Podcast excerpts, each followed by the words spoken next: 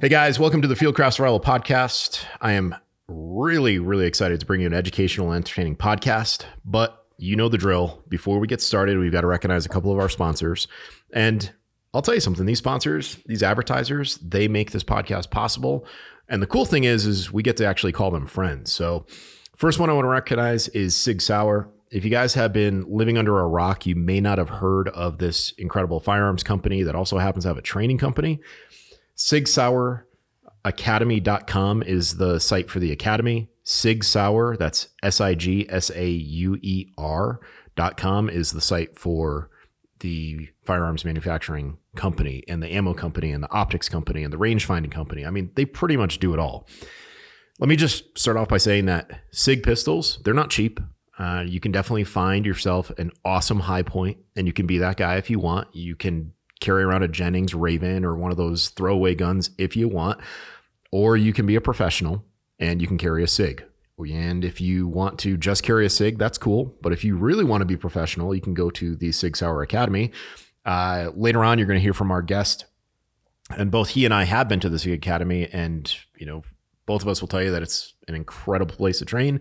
Top, top pro shop there, world class instructors.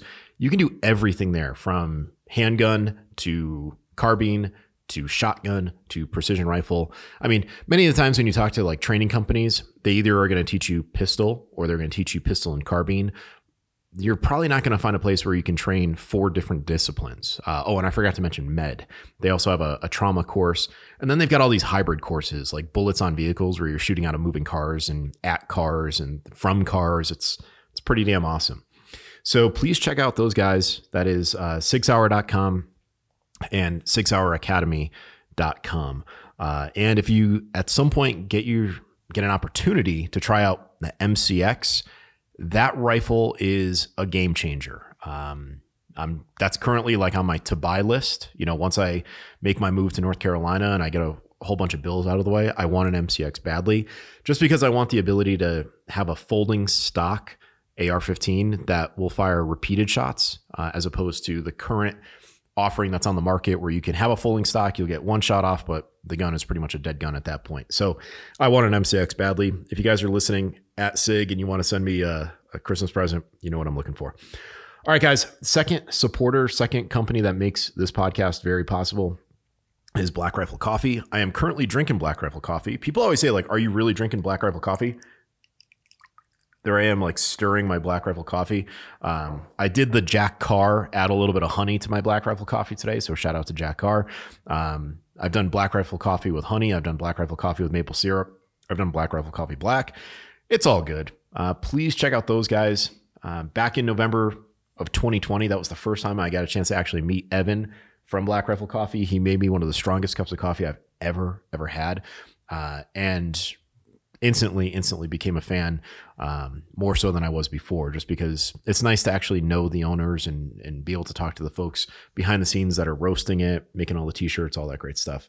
Um, by the way, if you use the coupon code craft15 that's going to get you 15% off of your order on blackriflecoffee.com some of these things are not going to be included in that 15% discount like you're not going to be able to buy the ready to drink cans because I mean, let's face it, it's a liquid, it's in an aluminum can, and I don't think they want to ship that.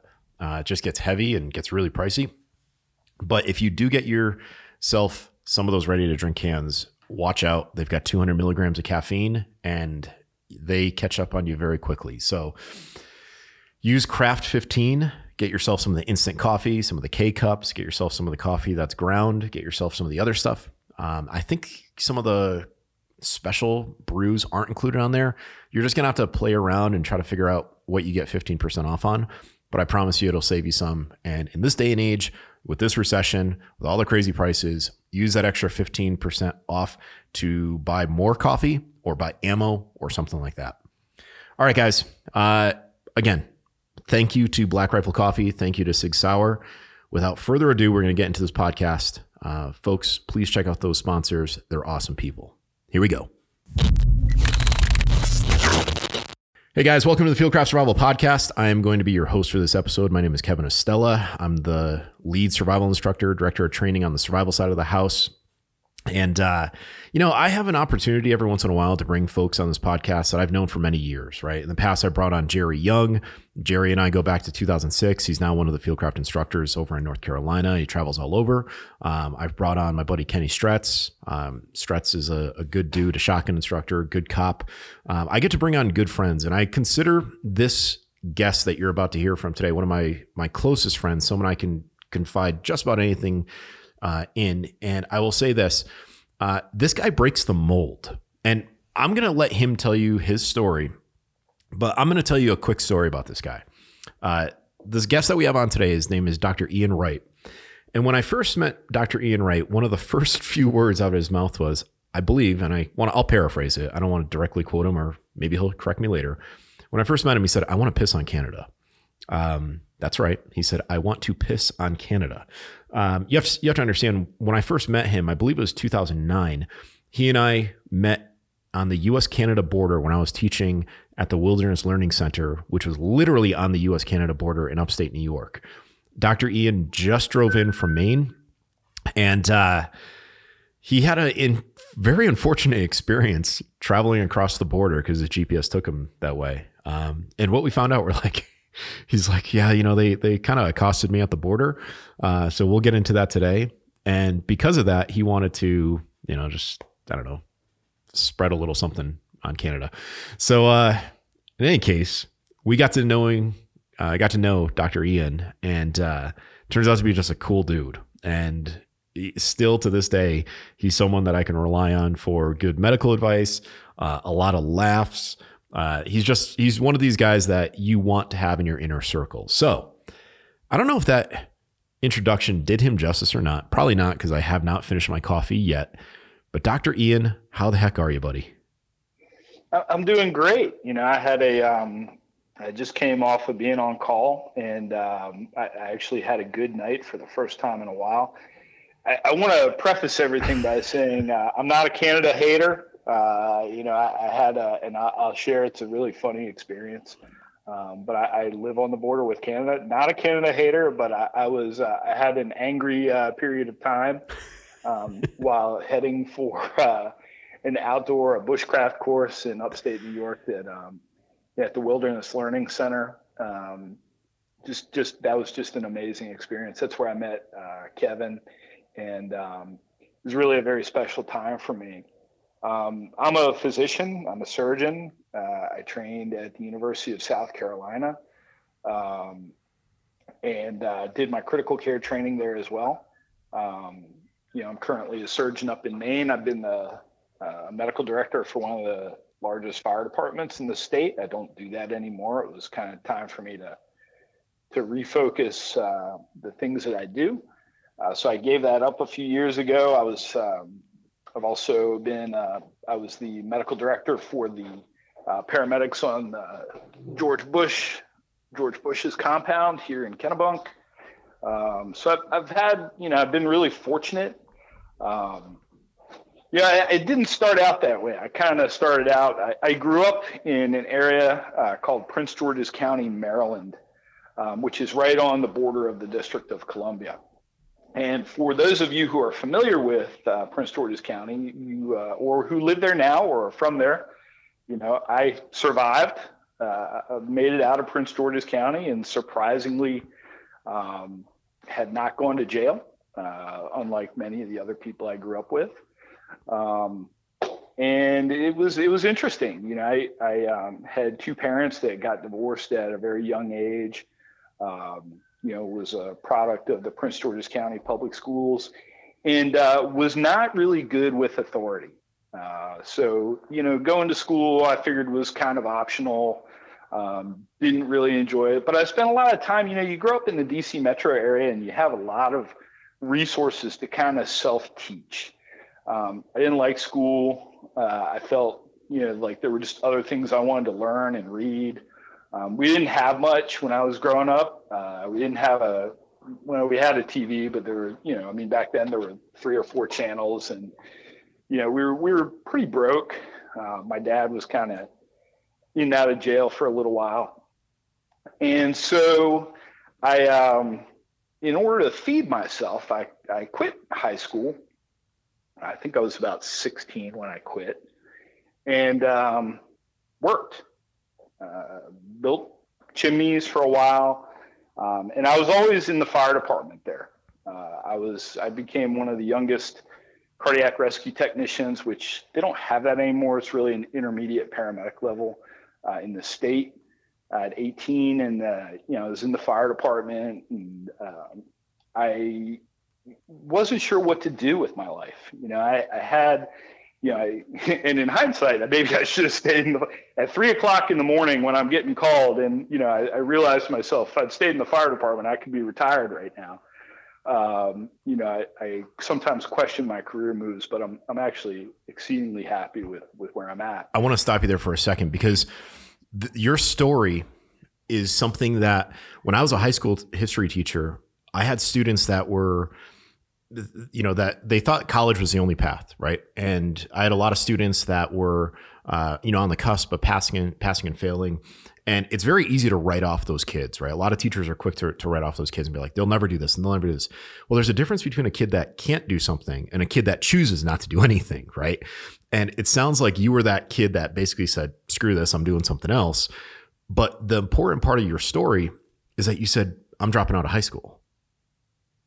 Yeah, I I just um I didn't like it. You know, I read a lot of books. I spent a lot of I spent an enormous amount of time reading. I used to I basically after about the seventh grade, um, I would miss enormous swaths of school, you know, weeks at a time, and somehow I would talk my way back in. And um, they would get really mad at me. The the thing that frustrated uh, the you know the system was that I would come back, take the testing, and crush it and they would be really frustrated with that They, because I would, you know, I wouldn't, I refused to do homework. I thought it was kind of an encroachment on my time. But then I would read, you know, I was, I was like 12, 13, 14. I was reading Isaac Asimov's Guide to Shakespeare. I was reading, you know, math books. I was reading, you know, I just spent a lot of time reading because we, mostly because we didn't have television. So all I had was the, the television of my mind. And, you know, as I got older, I was like, well, I'm going to be a fire in the fire department. I might as well quit school, get a GED.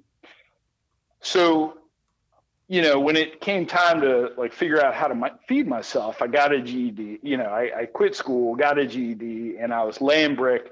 And and in that area at the time, they had what were called live-ins, and I would live at the fire department. I was basically homeless and kind of living at the fire department, working, trying to figure out what to do and so I, you know, eventually I kind of, you know, was working and I got a job also as a trauma technician at, um, you know, the trauma center.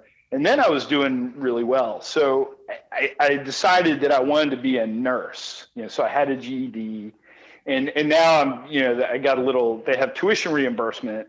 So as long as I got an A or a B and I, I said, well, I better go get some sort of education. So I started going to community college and you know, in order to get paid back, you had to get an A or a B.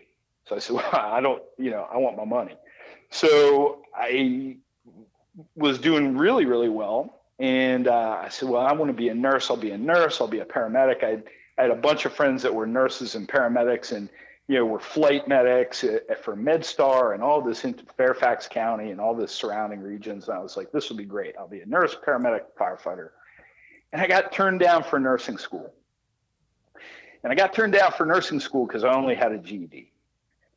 And, you know, it was a little bit of a, it was a setback, but I thought, well, I'll just keep going, you know, keep taking college courses and I'll be a PA. And I thought, that'll be great. You know, I'll be a PA, firefighter, paramedic, and um, it'll be spectacular. You know, I'll have a good life, work okay, you know, do what I love doing. So I applied to PA school and I got turned down. By this at this point, I'm going to the University of Maryland, and I'm just doing really well. So here I was, you know, I, I got turned down for PA school, and I was just profoundly depressed about that. And you know, one of my closest friends, still one of my closest friends at the time, was an, is an was an emergency medicine physician, and I was sitting there and I was kind of lamenting, you know, what I was going to do and how I was going to do it. And he said, "PA or nurse?" He said, There's no way. You're going to get fired from every job you ever get because you have way too big of a mouth. He said, "There's there's no way you could do either one." And I said to my friend Terry, I said, "You know, I just don't think that somebody from where I'm from is going to ever go to medical school." And he said, "Really? Do you think that you those?" And there were a bunch of residents in the emergency room, you know, medicine residents, and he says, "Do you really think those morons are smarter than you are?" and I'd been teaching, you know, ACLS, advanced cardiac life support, to residents at that time and participating in all this instruction. It was like the light shot out of the sky. I said, "Oh my God, I can do it," and um, and that's what I did. So I went to medical school, and um, you know, during medical school, I swore I wanted to be an emergency medicine physician. And you know, I'd gotten married. And, you know, my wife was just you know very supportive and, um, you know, unfortunately, I had told my wife for years that being a sur- surgeons are terrible. They're all jerks. They, you know, they cheat on their wives. They're all married more than once. And my very first rotation was in surgery. And um, I walked in with a really crummy attitude, and I went into the uh, operating room, and they were doing a neck operation. And from the time they cut that skin to the end of the operation, I knew in my heart of hearts that that's what I had to do. And it was it was like I had this epiphany. And uh, however, I was terrified because I didn't want to come out and say I, that I wanted to be a surgeon. You know, it's kind of like a closet surgeon. Yeah, and you just talked and, all this trash about surgeons to your wife, and now your wife is like, yeah, "Oh, you want to yeah, be like one of those guys, huh?" yeah, yeah, you know, it was just one of those things where I was like, boy, how am I going to recover this? So I, I kept kind of denying it to myself. I said, well, you know, let me, let me do more rotation. The more rotations I did, um, the, the, the more I wanted to be a surgeon. So finally it comes to, you know, match time where you fill out your applications and you go on interviews. And I had to admit to my wife that I wanted to be a surgeon. Excuse me. And so I you know, I told her. She subsequently uh, cried for about three days, and then, you know, we kind of talked it out, and she's, you know, she got on board, and um, that's how I ended up at the University of South Carolina. And I, I, I'll tell you my my funniest story when I was interviewing for a surgery position. I I had done my only bad grade. I finished number one in my class but my only bad grade, and I say bad, it was, you know, it was a high pass still. Um, I was on psychiatry, and like every other surgeon in the world, I wanted to get my my things done early in the morning. Psychiatry folks just don't do that; they kind of cruise through the day, and it's not a dig on psychiatry people. It's just how their day is. So I would come in early and I'd get everything done. And, you know, the residents were a little frustrated with me because I would be out the door by like 11 o'clock and I was studying for, you know, part one of boards for medicine, things like that. And I was out the door and studying. Well, they decided that I wasn't working enough. So they said, here's a tape recorder. We want you to do uh, psych interviews on pre op patients and you can record it and then we'll listen to it and we'll talk about it. And I, I thought that was a little punitive. And, you know, the, the person inside of me that doesn't like authority really got fired up about that. So I went to the newborn nursery and I found a child that was, you know, a newborn that was going to have a circumcision the next day. And I went to the bed and I hit play on the tape recorder and I said, so baby doe or you know, whatever the name was. I see you're having a circumcision tomorrow. How do you feel about that? Shook the crib a little bit, and the, the baby cried.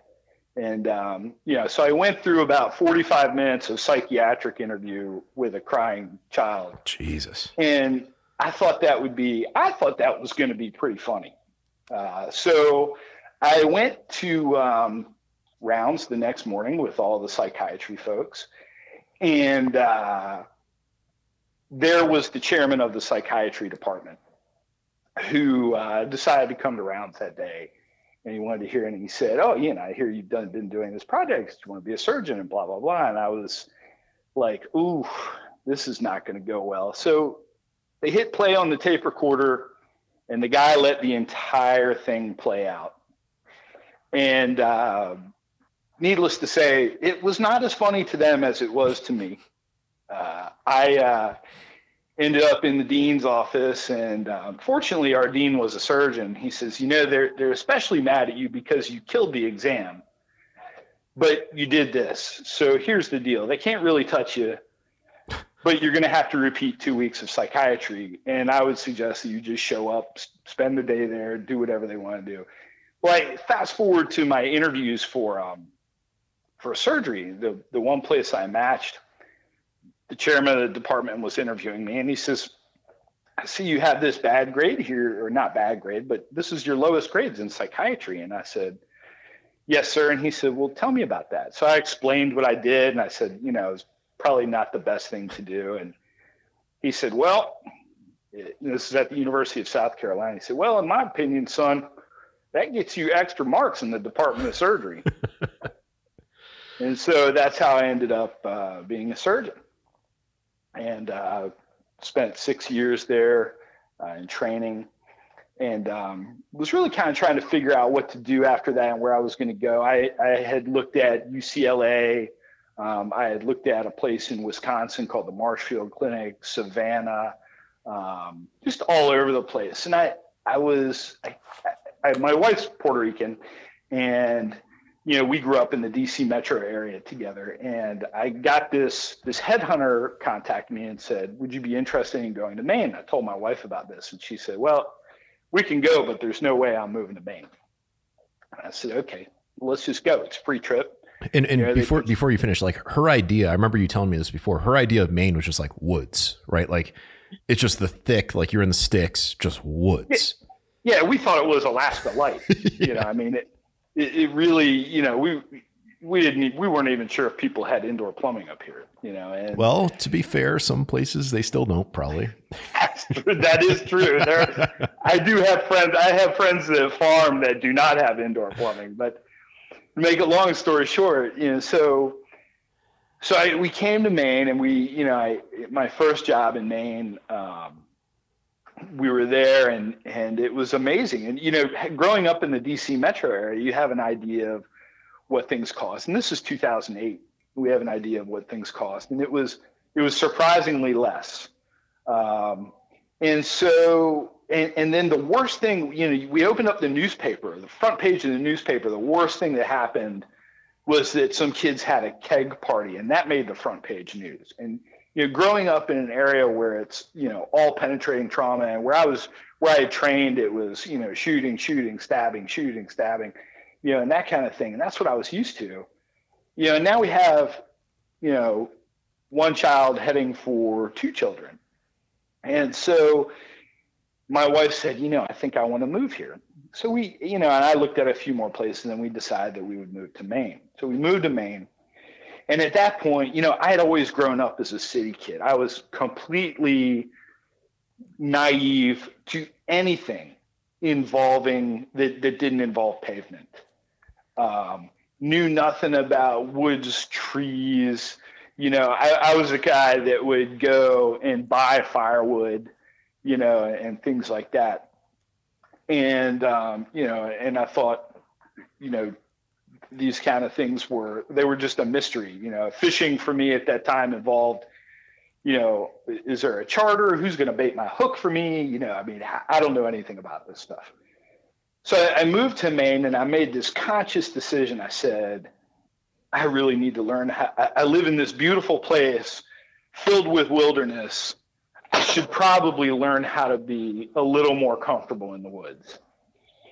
So I, I look all around and I find this, you know, I, I didn't want to fly anywhere. I really wanted to find someplace that was regional and appropriate for the Northeast. And so I found the Wilderness Learning Center. And, um, you know, there was a, you know, and that's where Ke- Kevin was working there at the time.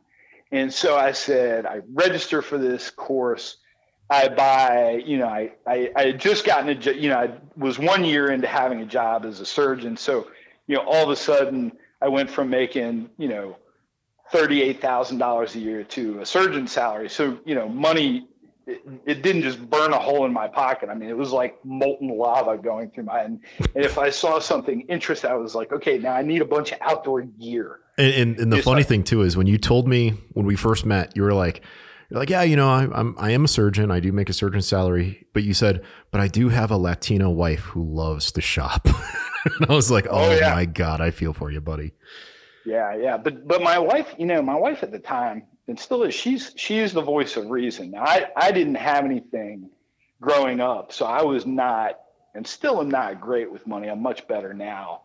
Um, but my wife was really kind of the voice of reason. But you know, as you as your income changes, you kind of have the ability to hide more stuff. I, I, was able to hide more toys from my wife that I wanted. So I, I bought all this. Yeah, I remember I had um, I bought like a super expensive Birlstock uh, backpack. You know, I had some Oakley boots that I wore at that time. I bought all this stuff that I thought, well, that's what I really need. This is what you need for a bushcraft course. And so um, I, I, showed, uh, well, I'll, I'll, tell you about the trip because this is where my, my temporary Canada anger came in. So, yeah, I had this great truck. Um, it was a Tundra, which one day Kevin can tell the story about how he pulled my Tundra out of a snowbank with his. it was a GMC left, uh, Envoy at the time. His, yeah, his GMC Envoy, which was uh, somewhat embarrassed. My my Tundra was uh, embarrassed by that for quite some time.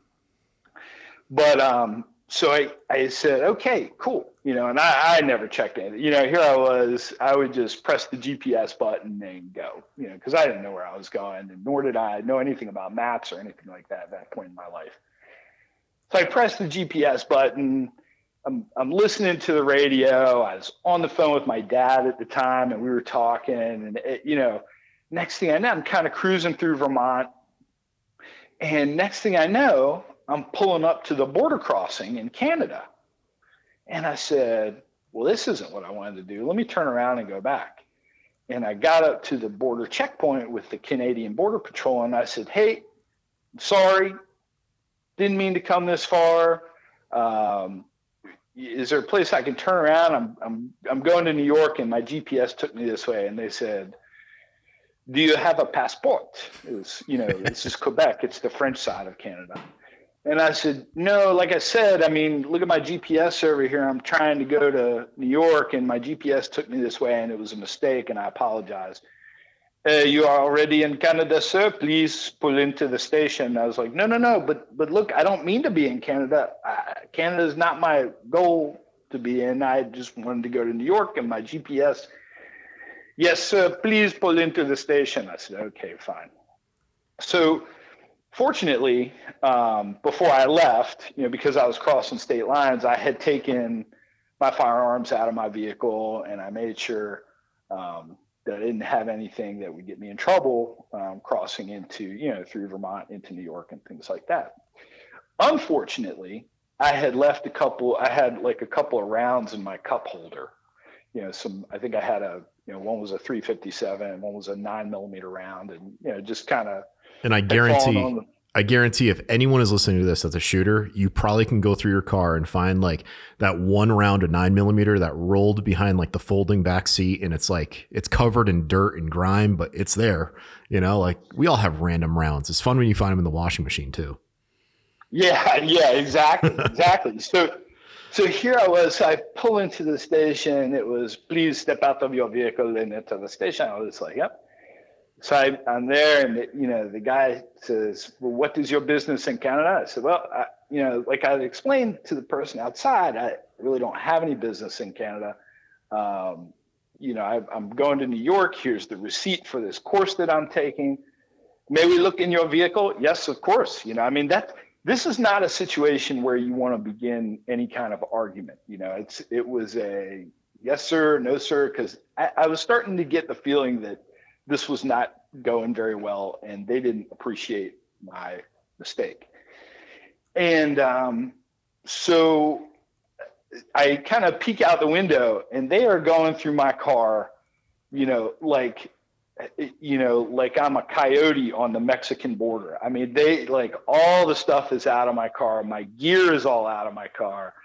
you know, everything that I had with me is piled up on the, and I said, oh my God, this is not good. So, um, you know, I'm sitting there and I ended up spending about three hours there with them asking me the same. I'm like, look, I'm a doctor. Here's my name. I actually have my badge with me from work. I apologize. You know, I went through the same story probably about 20 or 30 times with them saying, please lift up your shirt. Please lift up your pants legs. Uh, you seem to have a lot of very military appearing gear in your vehicle. What is that about? And I was like, yep, here's the receipt for the course that I'm going to. It is a bushcraft and wilderness survival course. Your knife is very large. I'm like, well, I appreciate that. right. Thank you. I had a, you know, that I had a um, uh, Bark River Knives Bravo One, still have it um, and it's just a, you know it's big knife.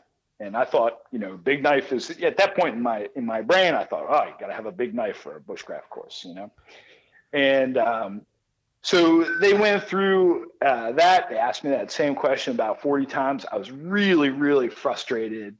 And finally, the guy gives me my license and he says, "Have a nice day. Welcome to Canada." And I was like, and meanwhile, I got to put all my stuff back together, put it back in my truck, you know. And then I said, well, I'm already in Canada. I might as well take the shortcut over to New York. And he tells me, he goes, sir, you may have some trouble uh, getting back into the United States since you do not have a passport with you. And I said, all right, I doubt it, but okay. Uh, so I was a little concerned about that. So I'm driving across Canada. I get to the border checkpoint in New York and I pull up and there's this, um, you know, the border patrol agent. And I was like, man, thank God I'm back in the United States. It's great to see you guys. Here's the stuff that just happened to me. And I am really angry. And I can't tell you how much I appreciate it. And he goes, Can I see your license? I said, Yep. And he says, Okay, come on in. That was it. I mean, they had me terrified that I wouldn't be able to get back into the United States. I subsequently, as soon as I crossed back into the United States, I called my wife and I said, please go through the house, find anything that says made in Canada, throw it in the front yard and pour gas on it and light it on fire.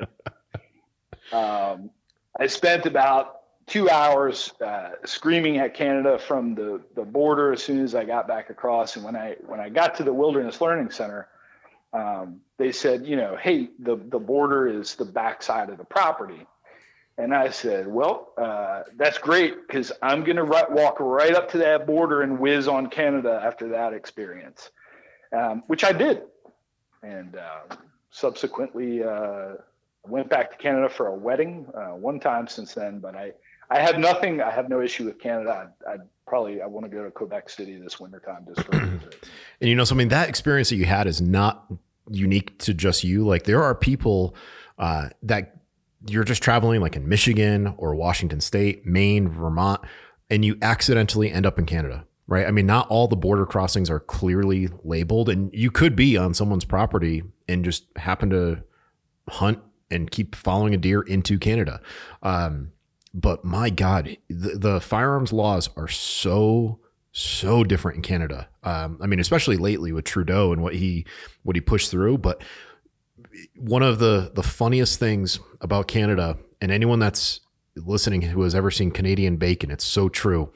You know, they're driving through Canada and they've got uh, all of their their guns in the car, like in, in, Canadian bacon. They're trying to take over the government, so uh, they've got all the guns in the car and they've got signs on the side of the car that say like "F Canada" and you know "Down with Canada," and they get pulled over and they're like, "Oh my God, we're we're stuck!" Right? Like the the cops got us. And the cop walks up and he's like, Sir, sir, you cannot have that on the side of your vehicle. It must be in French too. And they're like, What? you know, and it's obviously it's satire, it's a it's a parody, but uh but it is true. Like you get close to the Canadian border and you're gonna start seeing everything is in uh, English and French. Um, and if you happen to be on the wrong side of the law in Canada, you are definitely going to be looked at as a weirdo. Um, and you know, we have a lot of focus on the southern border, you know, and there's no doubt there's bad stuff happening on the southern border, all sorts of, of crime happening on the southern border, but there's no doubt crime that's happening on the northern border. And I mean, when I was up at the survival school, I mean, the stories that we had of the the border patrol and what they were and what they were not able to stop would shock most of the United States and continental U.S. So, damn. It, it's a fascinating place. Um, you know, I mean, living in Maine, I do uh, interact with you know our, our Canadian uh, folks quite a bit uh, within the medical system. Um, you know, it's it's one of the reasons why I am uh, not a fan of socialized medicine, um, which I can, you know, I mean, this is not a place for that conversation, but let's just say uh, I've done a lot of surgery on Canadians who could have had their surgery months previously and knew they needed surgery months previously, and they just show up and end up in an emergency situation and get instead of having a planned operation, they get an emergency operation when they could have had a planned operation in Canada months before. Um, but they just, you know, it's it's a different system. Uh, I won't. It's it's not it's not for me. Uh, it's not something that I like. Um, but it does, you know, if, if you you know if you want to have glasses and teeth all the time, that's the way to go. Um, you know, so so that was my introduction, and, and I really had this great experience at the Wilderness Learning Center. I learned that was the first time in my life that I had slept in the woods, you know, by myself. And, um, you know, it was, it was, you know, I, I remember the first night I was terrified um, because you just, you know, having grown up in the city, I was used to hearing traffic sounds and things like that that I could fall asleep instantly to. And, you know, it was very new to me and very unsettling that first night to hear kind of the the movement and the animals of the forest and things like that. And I was terrified. I was like, oh my God, something's going to get me. I'm going to get, you know, what's going to happen to me. And, um, you know, during that time, that week that I spent there at the Wilderness Learning Center, I really, you know, I had this opportunity to really kind of continue to to demystify the, the woods for me. And it was, and I found it was a place of solace and this really wonderful experience. And, you know, I mean, looking back on it, it's so funny to me to think about how I thought at that time. But I, th- I think a lot of people are there.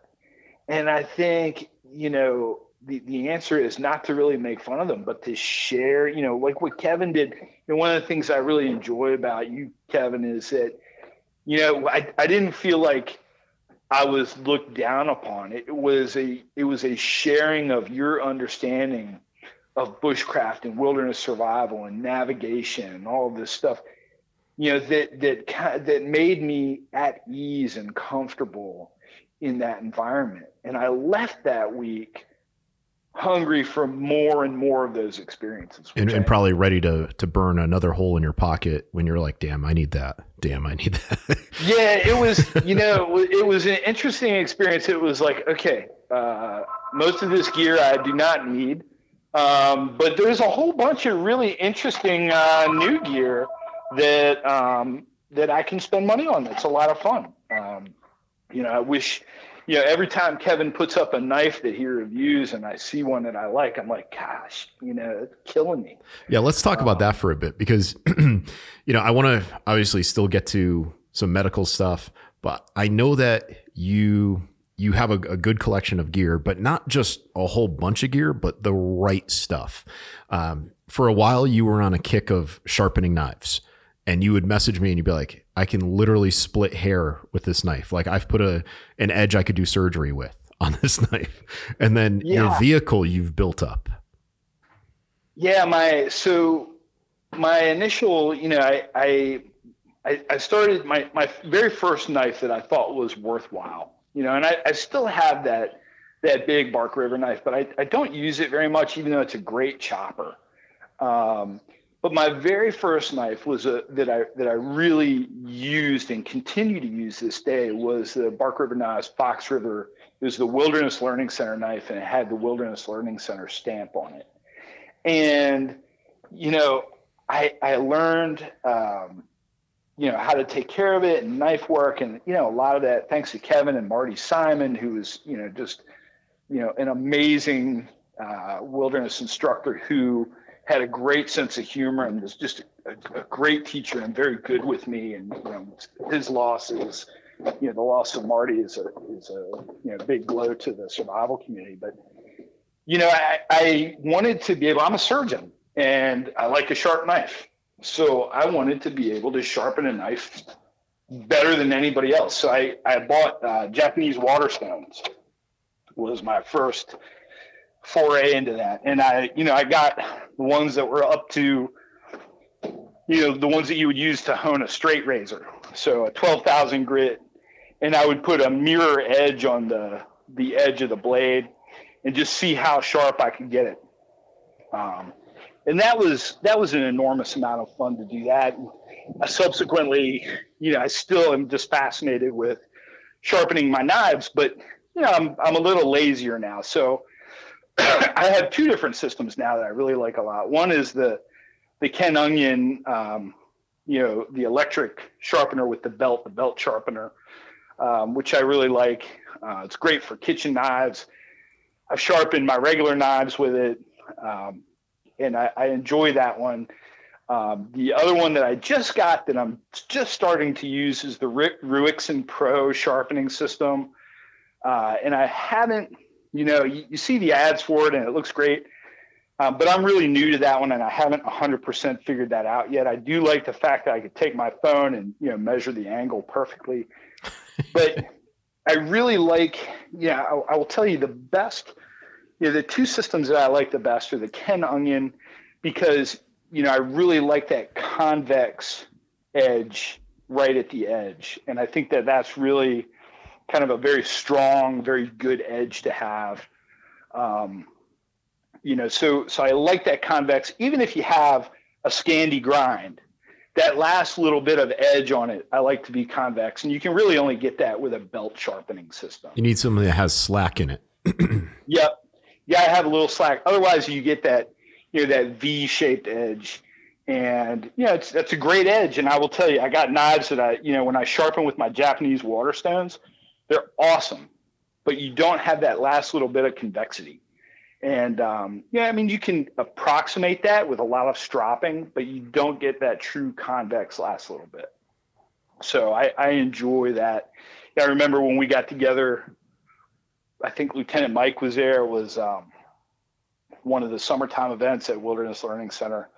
Um, you know, the three of us were had kind of busted out our edges and it was funny to watch people's eyes when you go across a piece of paper like it was butter and you know things like that. And every, everybody wants you to sharpen their knives when they see that. That's that's the one downside. If you're really good at sharpening knives, don't tell anybody.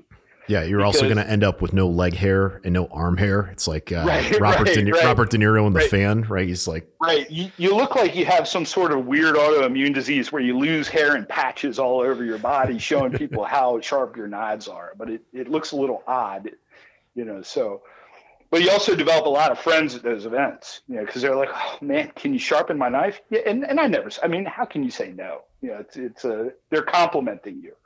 So, so, it's funny because that story brings up two points that I know listeners are going to want to hear. We're doing a collaboration with Winkler Knives, and uh, Dan Winkler and I have been friends for many, many years through SIOC and through through different different uh, like just backgrounds. And uh, before I joined Fieldcraft, I was like, Dan, do you want to do a collaboration? He's like, absolutely, I'd love to. So we're doing a knife. We're going to call it the General Purpose, the GP. And if you were to hold up a Bark River Fox River, that was the old survival school knife, and you hold up the GP, you're going to see some very, very common like form elements where you're like, oh, that's why it looks like that. And there were some criticisms of the, of the Fox River over the years, and I worked that out of the design when we made it. So if you guys are wondering like what the collaboration knife is going to look like, just look to the history that I have with that knife as an instructor, and that's that. And then the other thing, uh, damn, I forgot where I was going with that. So, uh, uh, oh yeah, uh, we're planning on doing, or I'm at least planning on doing some type of rendezvous where it's going to be like a fieldcraft survival student rendezvous, where just like at the Wilderness Learning Center, we find a location, we have a common fire, we share food, we BS, we do little seminars, we do giveaways, because that's really missing. I feel and they're just fun you know like they're not meant for just the able-bodied men and women they're meant for kids like bring dogs just make sure the dogs don't fight and they're just a good time. So if you guys are wondering what's cooking at Fieldcraft, those are a couple things. So, yeah, and um, I will I will tell you just to support uh, the bringing the children thing. So I have a, you know I have a son who uh, has is on the autism spectrum, very high functioning, just graduated from high school. I'm exceedingly proud of him. But when he was seven, um, we had a winter camping event. Now this is winter in upstate New York, and um, you know Kevin was there. A lot of you know bushcraft guys were there, and we camped out for four or five days uh, in the snow. And I brought my seven year old with me who is on the autism spectrum. And everybody was so great with him that, that my son remembers it to this day. He's 19, he remembers it to this day. And it was just a, an amazing experience for him.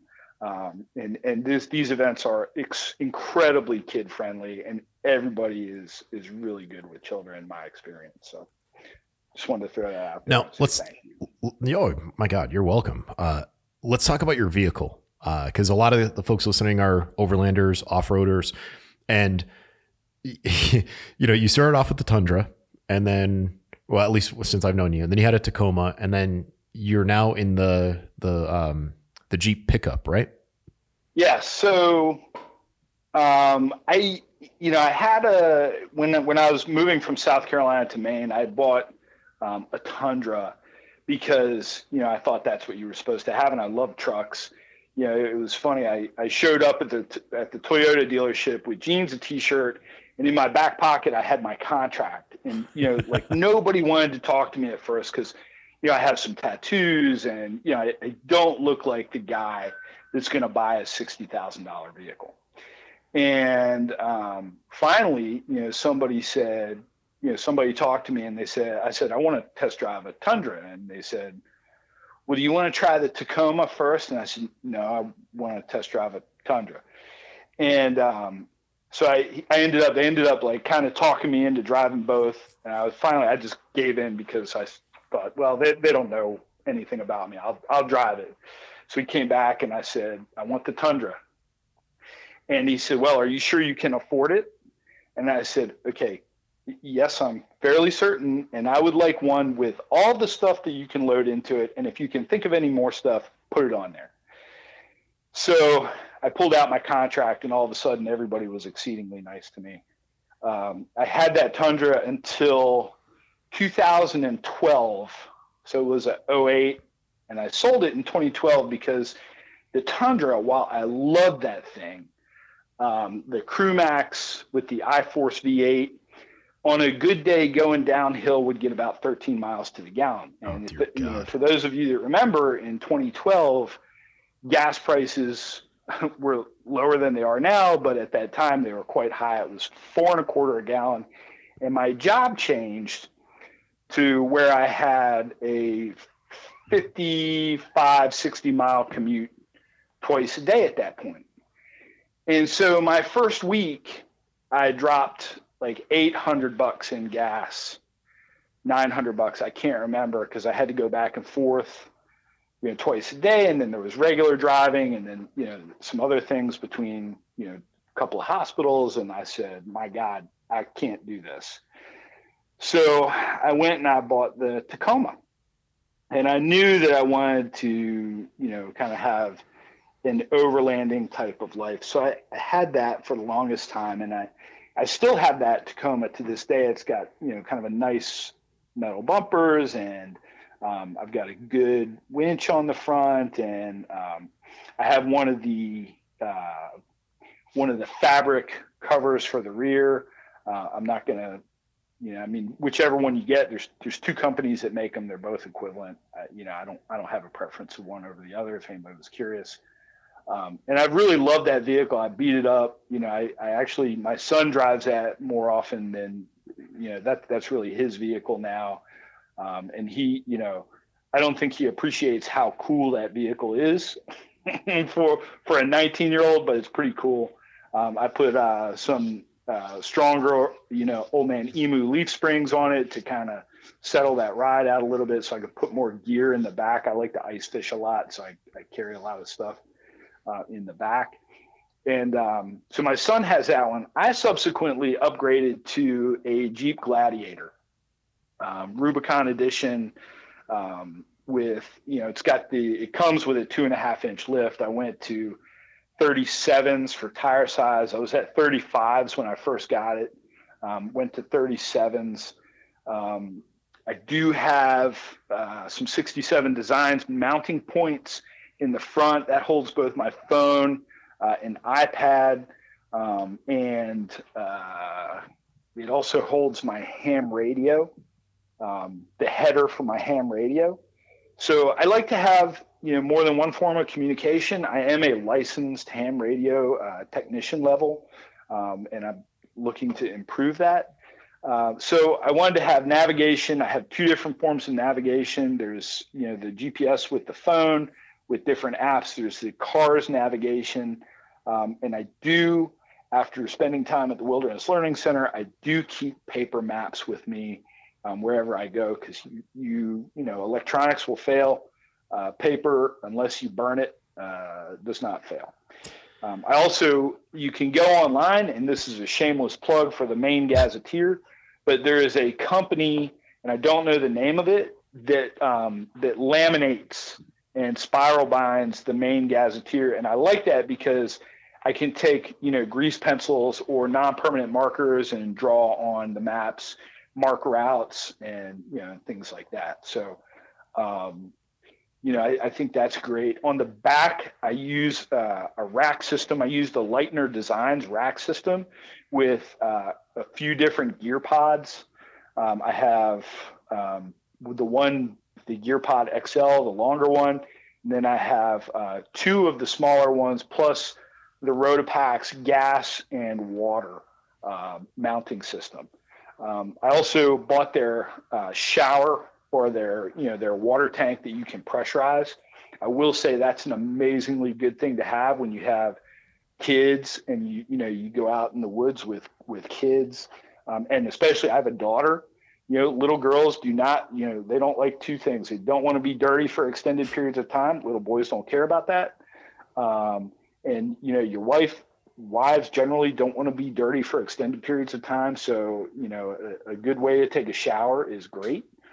Um, the, uh, what else do I have? For uh, air up, air down, and, and air operations and things like that, I use a power tank. Um, it's a CO2 system. The fascinating part with the power tank is that you got to find some place to fill it. And here's my advice with that a lot of places, if you know somebody that has a welding business, generally they can fill them for you with the CO2. Um, if you don't know anybody, what I found is the nicest people out there are the ones that own uh, fire extinguisher companies. Um, when I first got my power tank, I had to get it tested and filled. And, you know, all these, you know, the welding supply place, every place I called, was like, "Oh yeah, you can drop it off. Drop it off with us. We'll, we'll have it ready in a couple of weeks." And I said, "Well, that's crazy." So I ended up calling a fire extinguisher place. I get this really nice person on the phone, and they said, "Oh yeah, bring it down. It'll take us ten minutes." Like so just I, just I, so you know, like I'm I've never heard that, and I'm on I'm on my computer right now, and I just looked up fire extinguisher company near me. There's a yeah. crap ton of them right in my yeah yeah and they're really they'll refill they refill fire extinguishers and they have CO, you know they refill CO2 fire extinguishers. It's the exact same thing. So they they were just amazingly nice.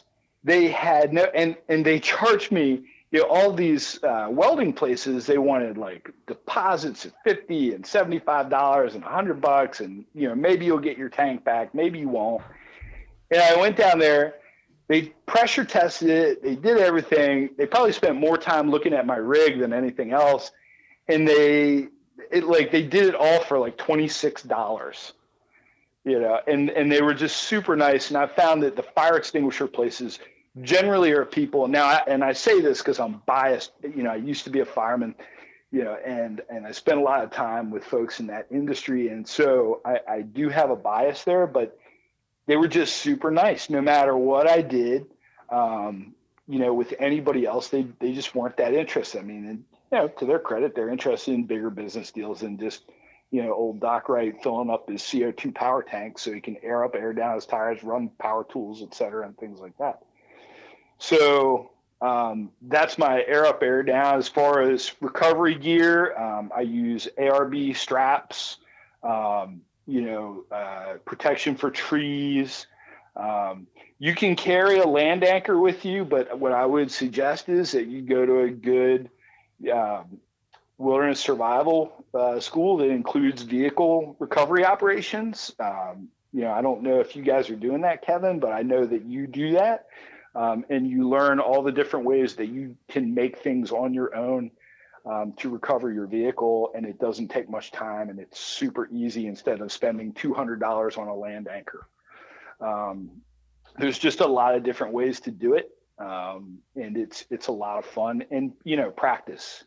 Yeah, and, and, I, and, I, do promise, I do promise everybody, I will talk about the medical portion of this stuff. That's that's actually what I want to get to now because a while back I had submitted to the uh, the gods of Instagram. I was like, all right, I'm going to be podcasting my buddy Ian. He's a doctor. Do you have any medical questions? So I've got a handful of questions, and then what we can do is go into the more specifics after. Um, yeah, I'm excited. All right, so this one comes from uh, he's a fellow Asian, uh, Yim Yuhan Peter. He said, How to treat trauma injuries such as a hit by a sledgehammer, except the head part. So you accidentally hit yourself with a sledgehammer. I'm assuming probably in the lower extremities. What do you do to treat that? Yeah, I think, you know, so it's, it's, that's a pretty broad, it, it's a really broad um, question. So, you know, I would I would be willing to bet that what he's talking about is you're swinging a sledgehammer, you hit a foot, a toe, uh, or a shin. So really, kind of what you're talking about there is you have a fracture. Uh, you know, it's a lower extremity fracture. Um, you know, there's there's a few things. You know, you want to stabilize the joint above and below. There's a number of different systems you can do that, and you have to be prepared to do that. And it depends on what kind of environment you're in, right? So if you're in an austere environment, um, you can use things like SAM splints. SAM is kind of a trademark for this moldable splint um, and ACE bandages and things like that. But you really want to, you know, you want to immobilize a fracture because it's going to feel better. If you're moving a fracture around, the bone edges grind against one another. The, the periosteum or the outer portion of the bone does have that's where the pain is going to occur. And those sharp edges can cut things on the inside that you don't want to cut. You know really you're talking about a lower leg fracture. Toe fractures straightforward buddy tape it to the other toe. Don't worry about it it's going to get better unless there's a bone sticking out. Um, and that's really kind of the crux of it. You have to determine whether or not you have an open or closed fracture. Open fractures are you know fractures that have lacerations or the fractures are quote unquote open. There is bone sticking out. These are things that you want to, you know, unless you are a professional, you want to immobilize them in place.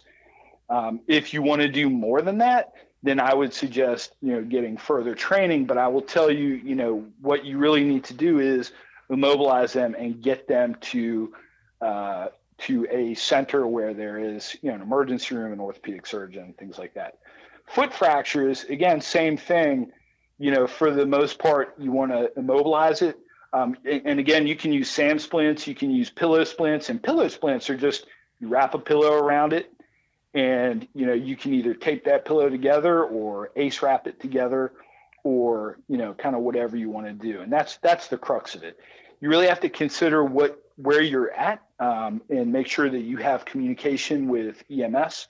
If you don't, you have to have an extrication plan. If you are by yourself, you need to consider what you can do if you are unable to um, extract yourself from the situation. If you're, you know, if you're in a remote area and you're not able to drive, do you need some sort of communication device for someone to come and get you?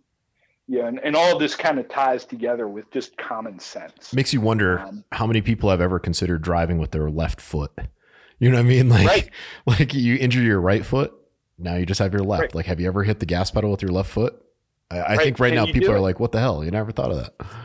right? Can you do it? Can you, you know, it's, it's the same as shooting with the offhand. You know, how many people, when you go practice with your firearm, shoot with the offhand? Um, you know, can you do it? Are you, a, can you be a two foot driver? Now, this is not stuff that is recommended. It is not, you know, I mean, two foot driving, unless you're a police officer or a race car driver, um, or you drive fire apparatus, two foot driving, one foot on the brake, one foot on the gas is something that you need to be trained to do, and a professional should teach you how to do it. But you know, in an emergency, you know, can you go go to a parking lot? You know, t- t- put your sit on your right foot, go to a parking lot where it's nice and safe, and you know, can you get from place to place with you know with your with left foot driving? Um, and that that's a really good point. You know, can you try it? Think about these scenarios that you can get yourself into. You know, the first thing is what can I do to stabilize myself? And again, you know, when you talk about lower extremity fractures, you can also get into situations where you have an open fracture and you're bleeding from something quite profusely. I'm a huge proponent of tourniquets and stop the bleed. Stop the bleed is a national effort uh, on the part of hospitals, EMS, uh, fire, police um, to teach people how to put on tourniquets because they save lives. Go on the record, and we've talked about this. What is the longest you've you've been able to restore function to a limb after a tourniquet's been applied? Yeah, so for the most part, you have six to eight hours. You can leave that tourniquet on. The reality is, if you're not a doctor, don't take the tourniquet off. You know, if you're not a surgeon, leave that tourniquet in place there used to be way back in the day before we realized how how good tourniquets were. Um, you know, people would say, "Oh, you got to put a tourniquet on, but you got to loosen it every 15 minutes." It's not true. You know, realistically, you know, if you get that tourniquet off within six hours, you can just you know fix the problem and that's the end of it. If you go longer than that, you may have to do something to the lower extremity, or the surgeon may have to do something to the lower extremity when you restore blood flow, it's called they're called fasciotomies. It's where we purposely cut the fascia to prevent when you restore that blood flow, you get a lot of swelling and a lot of those products of anaerobic respiration, the lactic acid, and all those things when your your muscles are working without getting the oxygen that your blood supplies. Um, those things kind of creep up, and when you release the tourniquet, you get a lot of edema down there, and you also flood your system with those products of anaerobic respiration. So you, have to be prepared to deal with that. So what I tell people is two things. One is if you have to keep a tourniquet on more than 68 hours, you're really thinking about life over limb, and that's just as important. The other thing is there's not a lot of places other than really remote areas where you're going to be more than 68 hours from a facility where you can get the care that you need and and yeah, and that's kind of what I think about. You know, what do people need in their personal kits? You got to think about your mission, your location, and your time to definitive care. And those are, and, and I'll expand on that after we do some more questions, whatever you want me to do. All right, here's a question from you uh, for you. This is from a guy whose Instagram name is F U C K T H E Z U C. Uh, yeah. Uh, okay, here we go. A lot of talk uh, right now trauma surgeons on 556 223 wound versus 9 millimeter. Uh, I'm assuming this is because of the comment that 9 millimeter will blow out the lungs. So the question is more lethal. And I'm assuming he's like, which one is more lethal? 556, 9 millimeter. I'm guessing it's more of a joke question than anything else. But what is your experience with gunshot wounds? Yeah, so I, I have extensive experience with gunshot wounds. I've taken care of um, every kind of round um, from the hunting rounds and 30 odd sixes all the way down to 22 caliber, really crummy handgun wounds um, that, you know, are, you know, that, that you would think of your typical kind of street uh, robbery person that would have. Um, I'll, I'll say in advance, any handgun wound can be lethal. Um, I will shamelessly plug the Sig Sauer Academy for um, being such great instructors when I took the uh, bullets and uh, cars course in demonstrating how unsafe you are in a vehicle as even a 22 caliber round will penetrate that vehicle and end up in your body. Um, the difference between a 5.56 round and a uh, nine millimeter round is v- velocity and kinetic energy. So the high velocity rounds or things that go over 1500 feet per second are typical kind of uh, rifle rounds, hunting rounds, etc. And the more can, the the larger the bullet, the higher velocity, the more damage is inflicted.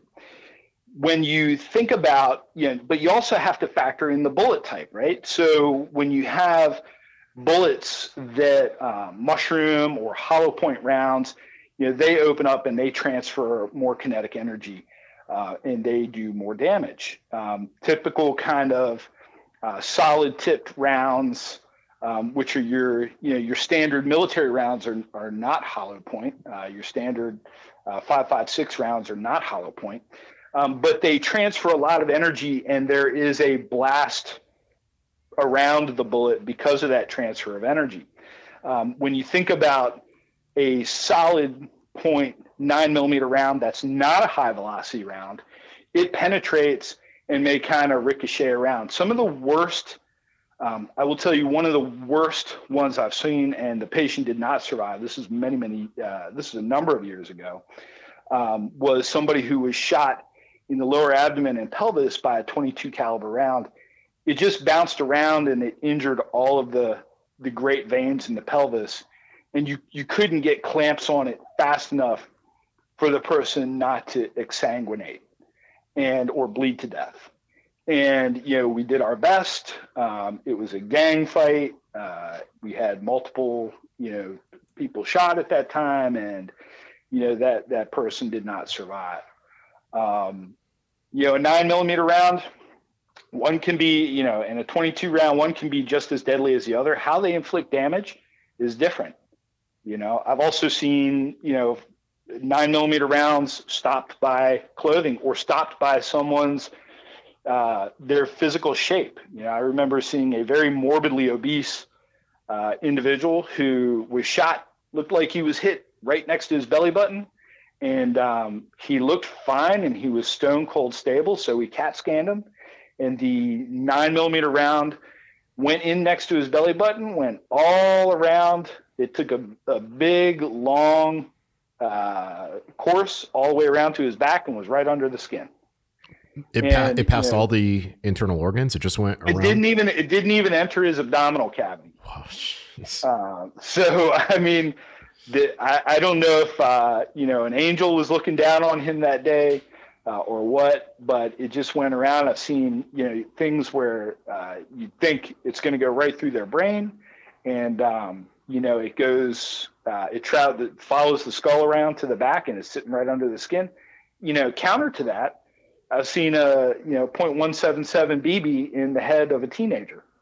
You know, uh, uh, or I'm sorry, pellet uh, in the brain of a teenager. That that child died. Jesus. You know, and an air rifle. So, yeah, an air rifle. I mean, some of those, you know, modern air rifles have uh, some amazing capacity, and mm-hmm. Uh, some of those projectiles travel at near high velocity. And some of them, if you look at the really expensive ones, which I'd love to have one, um, but if you look at some of the really expensive air rifles, I mean, some of those rounds are 22 caliber rounds or you know 36 cal- I mean, they're they're big and they you know will carry uh, at a certain distance. They will carry the same punch. You know, there are people that go boar hunting uh, with some of the modern air rifles out there. Yeah, I'm on and, I'm on a website right now with RWS uh, air rifles. Uh, that was always like the standard, right? The German standard, uh, R RWS. Yeah. And uh, there's one here that's doing 1,200 feet per second. You know, and that's with a 177. And then there are other ones here that are 22 caliber that are doing a thousand, which yeah, I mean that's at the level of a 22 subsonic.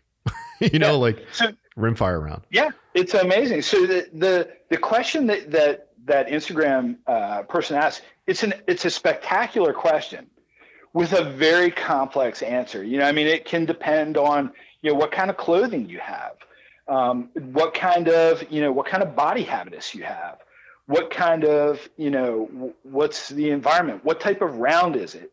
You know, is it a plus P round? Is it not a plus P round? Is it a hollow point round? Is it not? You know, is it you know the, is it a personal defense round? Hornady makes you know some amazing personal defense rounds that you know they're not going to have a problem going through some things, even though they're nine millimeter or even though they're 380. You know, my I have a, a Glock 42 that's my wife's. It's, it's not mine. I don't have it. My wife has it. But you know, there's some really quality personal defense rounds that I think are very equal to anything. And you know, I, I think about that. You know, when you live in Maine, people wear a lot of heavy clothing in the wintertime. And you know, if somebody is you know, or in, if you're in any cold climate, you, know, you got to think about that when you're when you're purchasing around for personal defense. You know, just what I thought. But in, in regards to injury, you know, the classically the lower velocity, the handgun rounds, w- when they are, um, you know, the solid tip handgun round is um, going to penetrate, whereas the hollow point is going to penetrate, mushroom out, and do damage, and then the high velocity rounds will not only penetrate, but they transfer kinetic energy, and there is a blast effect around it. Jeez, yeah, it's, it's so it's pretty much anything goes, but generally speaking, yeah, use ri- use a rifle if you want to put a hurt on someone. Yeah, the the very worst injury I've ever seen was a hunting uh, was a thirty odd six. Uh, a guy thought that it was a deer, didn't identify his target, and shot another individual right through uh, right through the abdomen from side to side. And when he got to the when he got to me, he had intestine. I mean, there was clearly blast injury. He had intestines sticking out of one side. It was a giant hole on one side with you know some blown out intestines hanging out, and um, you know smaller hole on the other side. And he was, uh, you know, fortunately I got him to the operating room in time, and then you know we, we were able to do a damage control procedure um, there were numerous trips back and forth to the operating room over the ensuing few days. Um, you know, and uh, the guy survived and is a great guy. Still, you know, occasionally talk to him to this day. This next question, we'll make this one the last one because we'll get to some specifics, and uh, you know, we'll I want to you know wrap this up on a on a high note. So this is the last question from Instagram. Best. Oh, this one comes from the Ben Smith, the Ben Smith, or the Ben Smith. I'm sorry, T H E E. Best meds for backcountry pain and illness management on 18 to 30 day trips.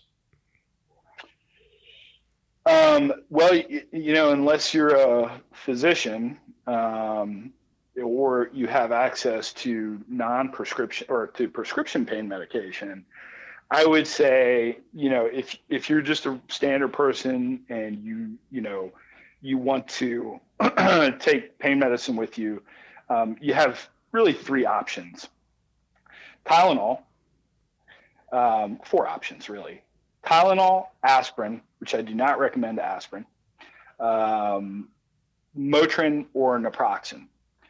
Um, I would say, in my opinion, your the top three are going to be Tylenol, Motrin, and naproxen. Um, I would say be careful with the naproxen. That's also called Aleve, is the over-the-counter name. Um, some people have, uh, and you'd never know it till you take it. Uh, I'm one of those people. I take Aleve and I throw up all day. Um, it can be a little rough on the stomach. I can take Motrin without a problem. Um, you want to be careful when you're taking Motrin more than you know three or four times a day. Um, the the regular over-the-counter dose is two 200 milligram tablets every six to eight hours. Um, prescription doses are, you know, 800 milligrams every six to eight hours. And really, you're only limited when you take Motrin by, you know, the the fact that you can you can hurt your stomach lining with it. So when you take it, you should take it with something to eat. Tylenol, you want to make sure you do not go over four grams of Tylenol in one day. So Tylenol, you can take every six every six hours. Um, you can take up to one gram of Tylenol every six hours, but you should not. And I would really caution people do not exceed four grams of Tylenol in a day. Do not combine that with any alcoholic beverages because it actually makes it more susceptible to causing you liver damage. Really? Very occasion, yeah, very occasionally we will see people who um, inadvertently take too much Tylenol because there are there's kind of Tylenol hidden in some things. Um, if you use things, there's there's two companies, you know, having trade excuse me, trained in the South. There's two companies that make these powders that you can just put under your tongue. Um, they have caffeine, uh, Tylenol, aspirin, um, and they may have something else in them. I, I can't really remember, but one's called BC powder and one's called Goody powder. Now, I will tell you, they are amazing for dealing with your hangover. So if um, my shameless plug for BC and Goody powders, if you have a hangover, they are spectacular. They do have some caffeine in them. Um, you're going to feel better. You know, again, you want to stay hydrated with all these things, but you know, they don't tell you that, or it's not they don't tell you, but it's not clear unless you read the ingredients of everything that there's also Tylenol in them. So people have gotten into trouble with their liver by taking Tylenol and some of these things simultaneously, where there's kind of like some sneaky Tylenol in there.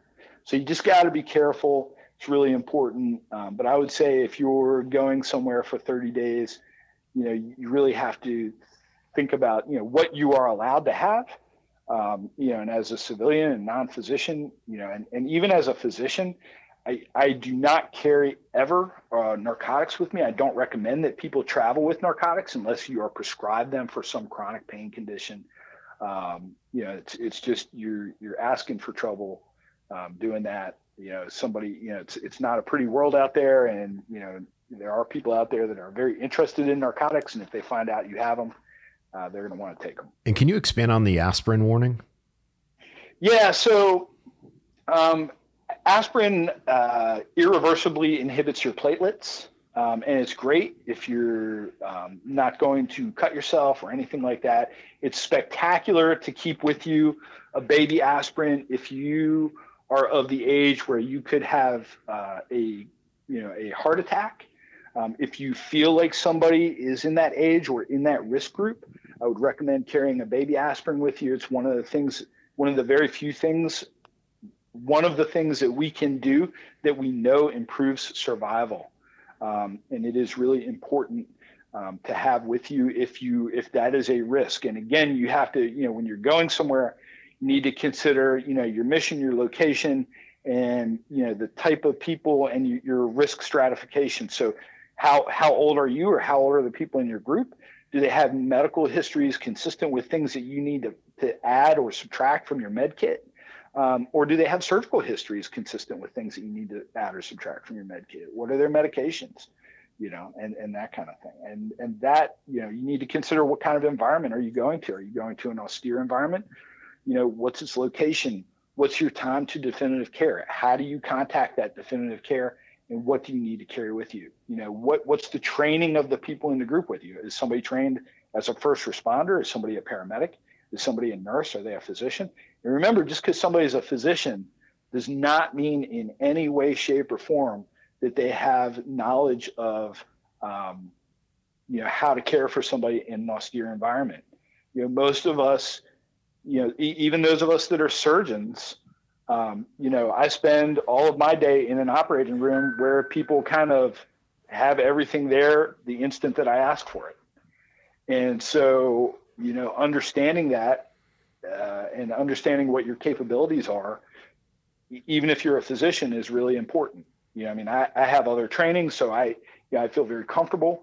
Um, but if you are in an austere situation, you think, all right, we're covered because I got a doctor with me, and they're a you know rheumatologist or a neurologist, and they don't have the interest in that they're not going to be any more useful than you know the EMT or the first responder. You know, you hit up on something right there that uh, Doc Jones, our our medic, our Army medic, who does a lot of our classes out here, he and I were recently in Las Vegas doing some training, and we were just BSing about survival community, and then we were BSing about the medical community, and he said that more so in the medical community than survival, there's always someone who's in the peanut gallery that just wants to like one up right? There's always a one upper, and he doesn't understand why in the medical community, instead of saying, like, hey, look, we're all working towards this common goal, like, hey, that's a great idea. Like, people are slow to compliment. They don't want to support. If anything, the medical community just wants to like knock each other down. And and whether that's like pre-hospital care, hospital care, or you know, oh, EMT versus paramedic or you know, MD versus surgeon. Like he said that there's just so much like animosity in the medical clinic or medical medical field. do you have any insight? Like, why is that? Like, why, why, why, why do folks that want to help people, why are they so quick to like knock each other down? Oh, this is, this is very straightforward. It's a super easy question to, to answer. Okay. Especially, so I'll just talk about surgeons. If you ask any surgeon who the, the best three surgeons they know are, they're going to have trouble thinking of the names of the other two. so, you know, it, it's, you know, we're a very, we're trained in an environment. And when you come through your training, we spend a lot of time being, and this isn't a bad thing. We spend a lot of time being very critical. You know, surgeons spend time every week in training critiquing what we have done, both what we have done as individuals and what other people in our training programs have done. So there's this, you know, there's this kind of mentality, um, you know, that can grow that that's not really conducive to forwarding learning. And instead of, you know, in, in, my lifetime, instead of doing that, I've said, you know, let me just give away all of my knowledge as much as I can, and um, you know, and let me learn from different folks. I mean, I, there are just some amazing paramedics out there um, who who are I would I would have take care of me in a heartbeat, who are incredibly intelligent, um, who have a much better knowledge of this skill set than 99.9% of physicians. Now, I will say that you know some emergency physicians are also very good with this kind of thing, but you got to remember they're used to being in an emergency room. So unless they have, you know, uh, some wilderness medicine training or some other training, uh, either from the military or um, just, you know, either as previous paramedics or things like that, they're used to being in an emergency room. So you know, we really need to, you know, the, the reality is that, yeah, you're going to deal with people like that online all the time. And I, I kind of, you know, laugh when, when somebody, you know, you just, they, they do it. I'd ignore it. Um, and, you know, when people are critical in that way, it's just because they, they feel discomfort and they, they probably don't know what they're talking about. And, you know they're they're trying to feel better about their lack of knowledge in a given area. My favorite expression you know, is uh, haters will see you walk on water and say it's because you can't swim. you know, like, right, right, exactly, exactly, you know? and you know it's it's just you know it, it's it's not helpful. You know they they may say okay well I've I've tried this. What do you th-? you know personally I'd say okay that hasn't worked for me and this is what I've done. Um, what are your thoughts on that? I, th- I think that develops a conversation where you you know where where you can everybody can learn from one another rather than you know I'm the doctor you're not the doctor. Because that that's just I, don't even like to I don't even let people in my hospital. I don't go by Doctor Wright you know I'm just Ian. And you know I've been on the streets I've been a medic I've been a firefighter and I've I've done all these jobs. And I know how amazingly important and intelligent this group of people is. And doctors are not smarter than everybody else it's just a different job. And that's the reality of it. And, and, you know that's why I've always appreciated you as a friend is that you you're just straightforward. You're like, look, I've had training in this, but I don't know everything. And it was always funny when when Marty would say something like about the aspirin, for example, and people in the uh, in the the, the crowd would be like, really, really, and you'd be like, look, he's spot on, like hundred percent, and especially with like the edible and medicinal plants, he'd bring up something and you'd be like, how the hell do you know this? You know, but Marty just applied himself. He was self trained with with a lot of that plant knowledge. But uh, the only thing separating him, I guess, from like a naturopathic doctor was that he didn't have a degree. You know, he but he knew what the the chemicals were in certain plants, and I mean, very knowledgeable dude. Yeah, Mar- Marty was Marty had this amazing fund of knowledge about you know edibles and medicinal plants that that I was always in awe of. And you know, I used to you know, uh, until Marty passed, you know, Marty would always respond. I would take a picture of something. I'd go, "What the hell is this, Marty?" And and he would text me back. You know, sometimes within a second. Sometimes it would be like four hours later, depending on you know what Marty was doing. But he would always respond to that, and he was amazing. You know, and, and the biggest compliment in my life, because um, Marty hated doctors. And yeah, you're spot on with that one. but, but yeah, he did not. Marty did not go to the doctor. But every now and again, Marty would call me and go, "Hey, this is what's going on. What do you think?" And and because I knew how much Marty did not like doctors, I always took that as one of my best compliments as a physician that here's this guy who just has very little trust in the medical system and you know he's willing to reach out to me even though I'm you know 458 miles away you know he'll call me and say what do you think and um, yeah we had some there were some very funny questions around that that Kevin knows about that I'm not going to bring yeah, up we can't we can't forum. do that um, but he was he was just a really special guy that had an immense fund of knowledge, and that's not limited to Marty. I mean, there are EMS providers. The Sig Sauer Academy has, you know, people that are you know former medics and you know special operations medics and things like that. That just, you know, I'd rather have them in an austere situation than you know some of the best surgeons in this country, myself included. You know, we're kind of running long on this one, but that's okay because there's so much cool info and good info that people need to hear. And I, I haven't decided how I want to wrap this up. Either I just want to talk about like injuries to the hand or injuries to the feet, injuries to the head, or if I just want to do like a rapid fire with you, like, okay, common injuries, what do you do? Or I, I'm going to leave this one up to you well, to give like I, rapid I fire answers. Yeah, I thought about this, and and I'll, let's do some rapid fire. But I actually made a list of things I thought were really important. All right, fire away. I'm gonna um, let you go because I just you know, when we talked and you said don't prepare anything, I said I just couldn't do it. Yeah, so, that's not that's not you. I had a feeling you were going to be like, I'm going to have a few notes because I know you. You're, I, you're that person that doesn't want to screw up. I did. I, I wrote down a couple of things that I think were important, and and mostly because I think a lot of what people I get so irritated by these medical kits that are sold, and people show up and they want to show me their medical kit, and and there are some really amazing medical kits out there with stuff in it that nobody knows how to use except for me. But they buy it and they bring it with them. And I always say, what what are you going to do with it? Have you ever used this? Do you know what to do with this? You know, do you know how to manage these things? Have you ever practiced on a mannequin or on a pig or on a, you know, in a live, you know, and, and most people will say no. So when you think about personal or, or group med- medical kits, so there's there's two different things where I break it down. Is it a personal med kit or an IFAK, the individual first aid kit, and a group medical kit, which is you know, kind of more for a, a, whatever number of people are in your mission or your trip or your adventure, whatever you have. You know, an IFAK, the individual first aid kit, you got to remember is for the individual that's carrying it. That's for you. That's for other people to use on you. The group med kit is for the group of people. So you got to think about, you know, how many people, how many people could be injured, you know, what kind of injuries. So when it comes to stuff like that, there's a couple of things I think about. Mission. So what, what is the purpose of your trip? Are you going rock climbing? Are you going to a shooting event? Are you going, um, is this, you know, is this a military mission? Is this a police mission? Is this a family trip? is this and, and so that's these are the kind of things that are germane to all of these. You got to think about your location. Where is your location? Are you going to be in a very remote area? Are you going to a national park where there's a ranger service? Do you have cell service? Do you not have cell service?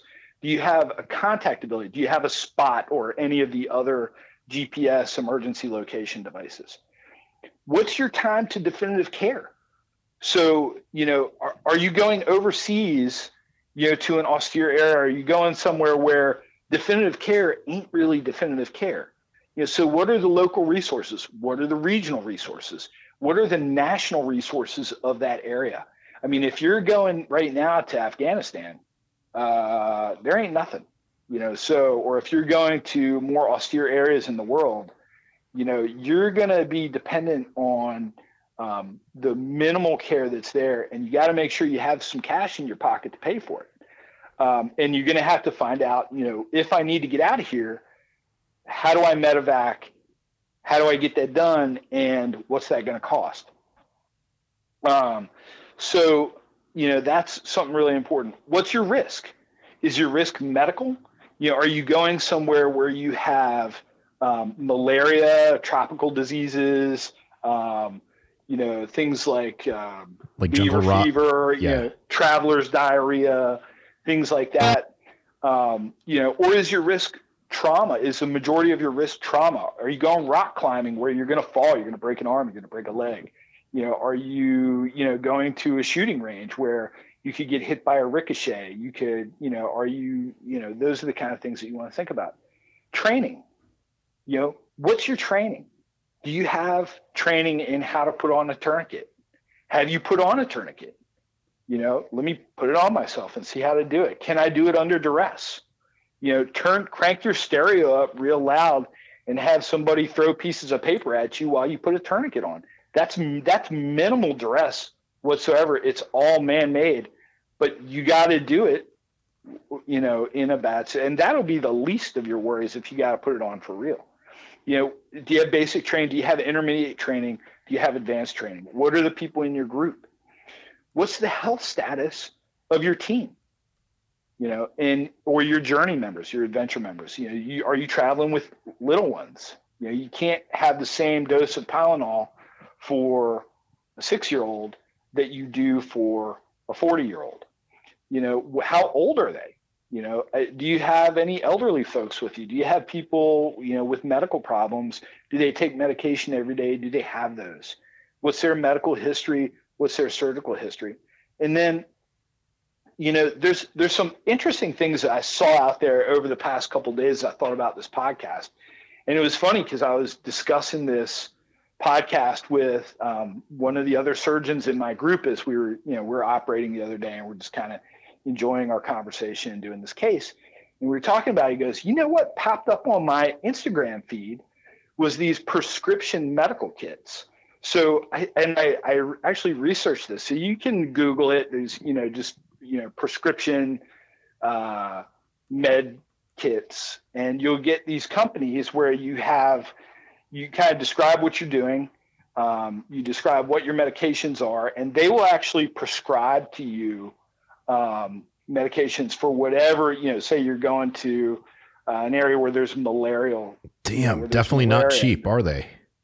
No, they're not. Oh they're not. God. They're they're not cheap at all. Um, you know, but the interesting thing is, uh, for those of you that don't know, if you have uh, a health savings account or a flexible spending account, it's all those are all covered by it because um, it's prescription stuff.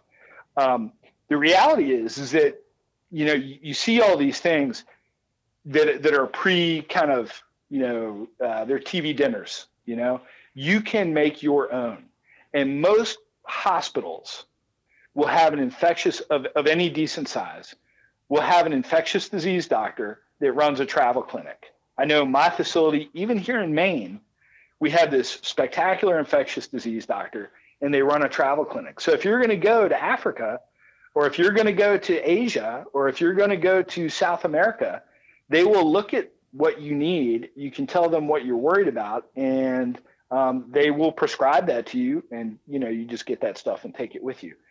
You know, and, and so what I you know what I tell people is before you buy one of these TV dinner things, think about what you need, you know.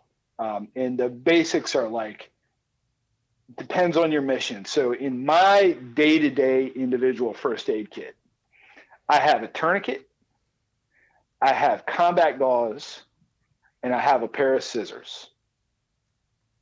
You know, and I will tell you that's what I carry with me um, in my briefcase. Now, I, I augment that a little bit within my car. There's, you know, there's a, I have this brass tool that you can do a quick tracheostomy with.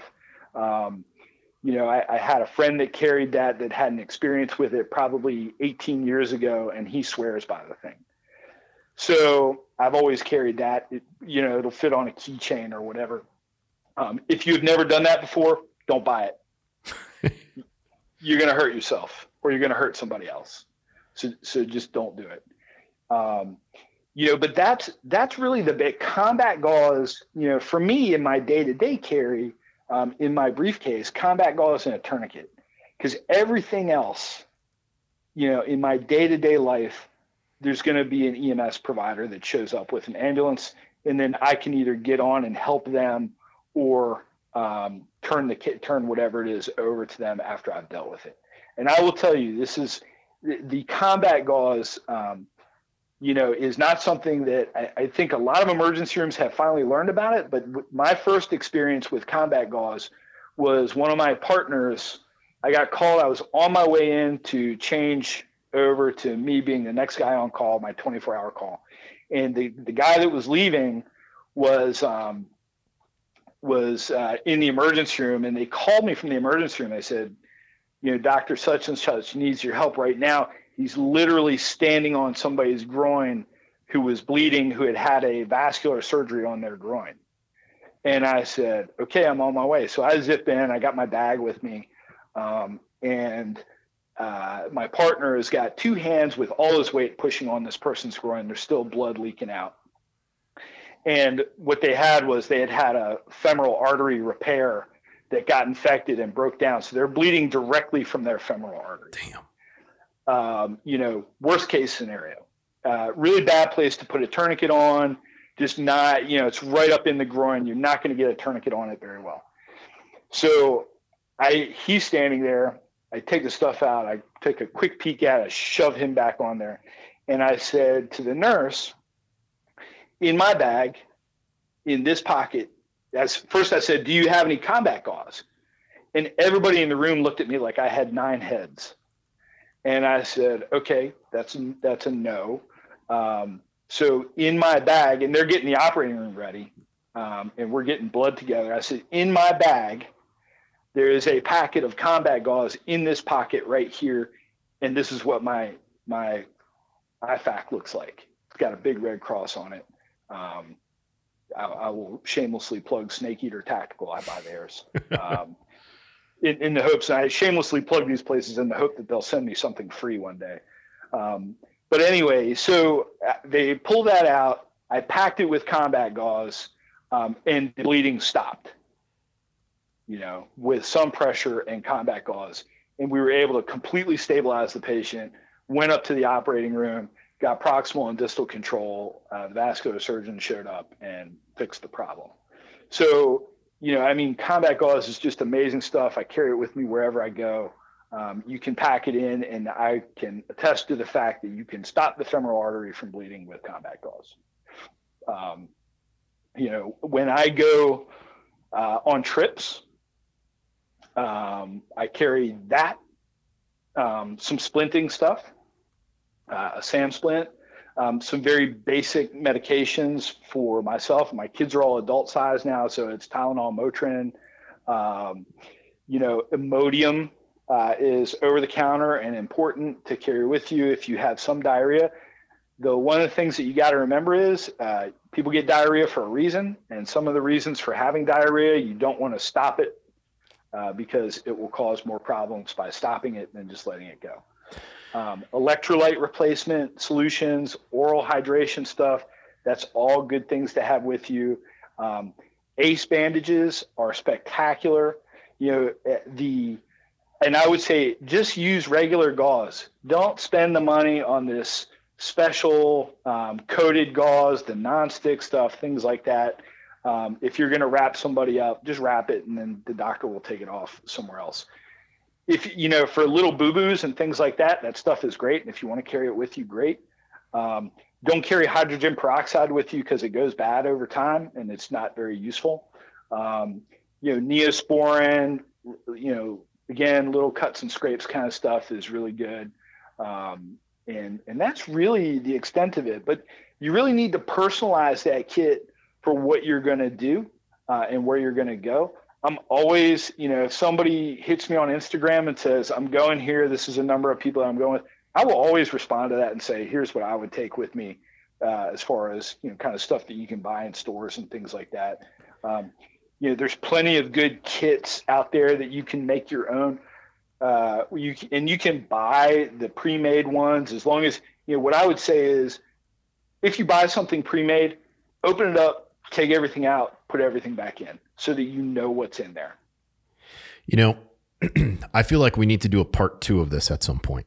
Um, there, there's just too much, you know, and I know that people are gonna be like, "Whoa, but why'd Kevin, why'd Kevin cut it off so soon?" It's like, well, you know, I don't want people to miss out. I want to do a part two, um, but I want to end this one with like five quick questions because there's so much here, and I, I, I hope we can bring you on for something else too, like my my creative juices are flowing here. I've been taking notes. I've been typing out notes left and right, messaging the guys over in North Carolina like, "Hey, we got to get Docky in on, on the book somewhere." Um, but I want to do five quick questions, uh, and then we'll call this one a call this one a show. I'm ready. All right, here we go. What do you say to a police officer that stops you? And I'm talking about you in particular as a doctor. Uh, like if you're a cop, uh, this is what you're going to hear. What do you say to a police officer when they stop you when you are being called in for an emergency surgery? Oh, so that's a great question. I've had that happen. Um, I, I, you know, I was I was on route, and they had. Um, I've had this happen two different times. One was I got pulled over for speeding, and I was on my way to um, to literally save somebody's life. The other one was there was a crash, and the road was blocked, and the victims from that crash were in the uh, emergency room. So in both cases, I had my badge with me. I take out my badge. I said, "I am a surgeon." Um, I said, Hey, I'm sorry. I definitely was speeding, sir. I apologize. This is where I was going. This is why I'm going there. Um, you know, could I, could I, could I please continue on so that I can take care of these people? Police officers are awesome people. They get that. And they want to be, you know, they want people to do well. They want people to be healthy. They don't want people to get hurt. I've never had somebody, I, have had, I had one guy when I was trying to get through that, uh, where they had the road shut down, he just said, "Follow me," and I stayed right behind him, and and he got me to work. Um, so, you know, we have we have a great police community in this area. I've never had an issue with that. Okay. Second question: How much caffeine is too much caffeine? Well, that's a good question. um, you know, uh, it, it, depends upon how much you're taking simultaneously uh, and how much uh, or throughout the day, whether you're spacing it out. So, you know, generally, if you start to feel uncomfortable, sweaty, and like your heart's beating too fast, that's probably too much. Um, if you're doing okay, that's fine. You know, what I would caution people about are these energy drinks, um, because I've had a couple of friends in residency um, go into atrial fibrillation from pounding these energy drinks all the time. Um, you know, I, you know, I'm 50, so I'm down to, you know, my wife is uh, Puerto Rican and she makes a cup of coffee that'll curl your hair. So I have one of those in the morning and that's it for me. And I'm, I'm good with that. Uh, we do know that coffee is good for you, you know, and I think that, um, you know, people who drink three or four cups throughout the day, it's fine. As long as you don't feel bad, you're doing okay. Okay. So we got question about a cup, question about coffee. This next question has to do with heat exhaustion because we're here in Utah. Uh, today, when I walked in, it was cold and that was 82 degrees. It's been triple digits lately. Uh, what is your course of action if you suspect someone to be a heat casualty? Yeah, it's a good question. Um, you know, you think when you live in Maine, you don't see that very often. We actually do because we'll we'll get a week of really hot weather, and we don't have, you know, because we're so cool most of the time. There's we have we like I don't have uh, central air conditioning, um, so we do see that. Um, you know, the first thing that you want to do is cool that person or put them in a cool environment or in a cooler environment. So if you have access to a vehicle or someplace with air conditioning, that's step one. Uh, step two, you know, if, if they are beginning to show signs of heat exhaustion, uh, you really want to cool them as quickly as possible. So ice packs, cold packs under the arms, uh, you know, where the arteries are. So neck, arms, uh, and then you want to rehydrate them. You know, so if you can, IV fluids uh, are important. Um, you know, when you get to places of definitive care, um, we use things uh, called heating and cooling blankets or pads that come in contact with the skin so that you have conductive, the ability to you know conduct heat directly to the skin rather than convection, which is you know to put somebody in a cool environment. Um, so you know, but the more you can put on them, the better you'll do with conduction rather than putting them in a cooled environment. Although anything is better than nothing. Outstanding. Uh, Question number four cuts to the finger. Uh, you see it frequently in the bushcraft circle. Uh, guys will puncture the palm of their hand or they will slice a finger. You find someone with a sliced finger, what do you do? Yeah, great question. Um, you know, sharpening knives, um, I would say I've cut my fingers plenty of times, which when you're a surgeon is not fun because, you know, I wash my hands with stuff and I use that alcohol foam probably 75 times a day. So if you have even the smallest cut, you you feel it. Um, you know, I, I think if you you know it, it depends. There are some things that are going to need sutures. Um, there are some that are not. Uh, joint surfaces can be exceedingly painful. Um, if you are down to where you see bone, uh, you need to you know get that taken care of.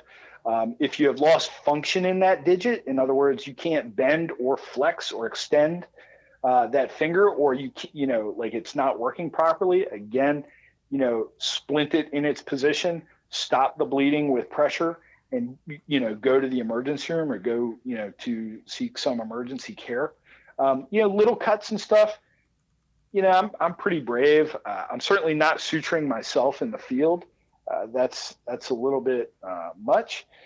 I have sutured other people in the field or in austere conditions when I know that you know, there's going to be a bunch of people out there with knives doing bushcraft stuff. I do carry equipment with me to take care of that. Um, you know, but again, you have to think about how many times can you use it? How many of those kits do you carry with you? You know, so you got to tell people be responsible because only one person's getting stitched if they need it. Um, you know, so you got to think about that. And, you know, as long as if it's a little cut that you can, you know, close easily uh, with a bandage, that's fine. All right. Last question. Uh, if you do not have access to a doctor and you just have a library uh, of books, no internet, off grid, is there a book that you recommend for the average person to have in their library that can address you know, medical treatment, diagnosis, and things like that? Boy, that's a that's a good one. So, I've been I've been trying to think of a question to stump you, brother. Like like I know it's hard, uh, but I figured this one might. Yeah, that's that's a good one. So I, I think the vast majority of people will be best served with the first responder handbook, um, or you know one of the Brady uh, Brady you know EMT handbook and things like that. I think if you read that, you'll be knowledgeable, or you may be knowledgeable but not experienced. Um, so you know, again, training is important.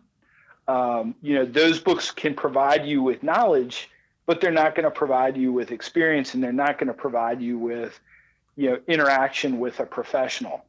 Um, so you know, I, I, think you can read those things. I've read those things in in my life. I continue to read all of those things. If you look back um, in one of the Brady uh, paramedic manuals uh, from the early 90s, late 80s, you can see pictures of a 17 year old Dr. Wright in there um, that are exceedingly embarrassing. Um, but uh, they certainly will tell you the finer points of splinting and you know kind of how to do it when to do it, um, and, and, you'll get that basic knowledge, uh, but you won't have experience. Now, the, the beauty of today is you can YouTube all of this stuff. You just got to be careful who you look at and what you use. So, you know, again, if it's by a professional or a professional organization, I think it's valuable to look at.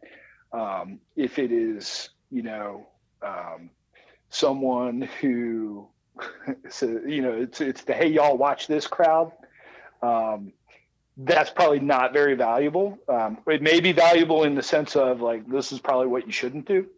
Um, you know so i think there's an immense of, uh, immense amount of information out there. The problem is sifting through it and finding out what's good and what's bad. So you know again you can get some basic knowledge from the first responder handbook from you know paramedic uh, textbooks and things like that um, wilderness uh, wilderness medicine textbooks, I think for things like that, are also really good.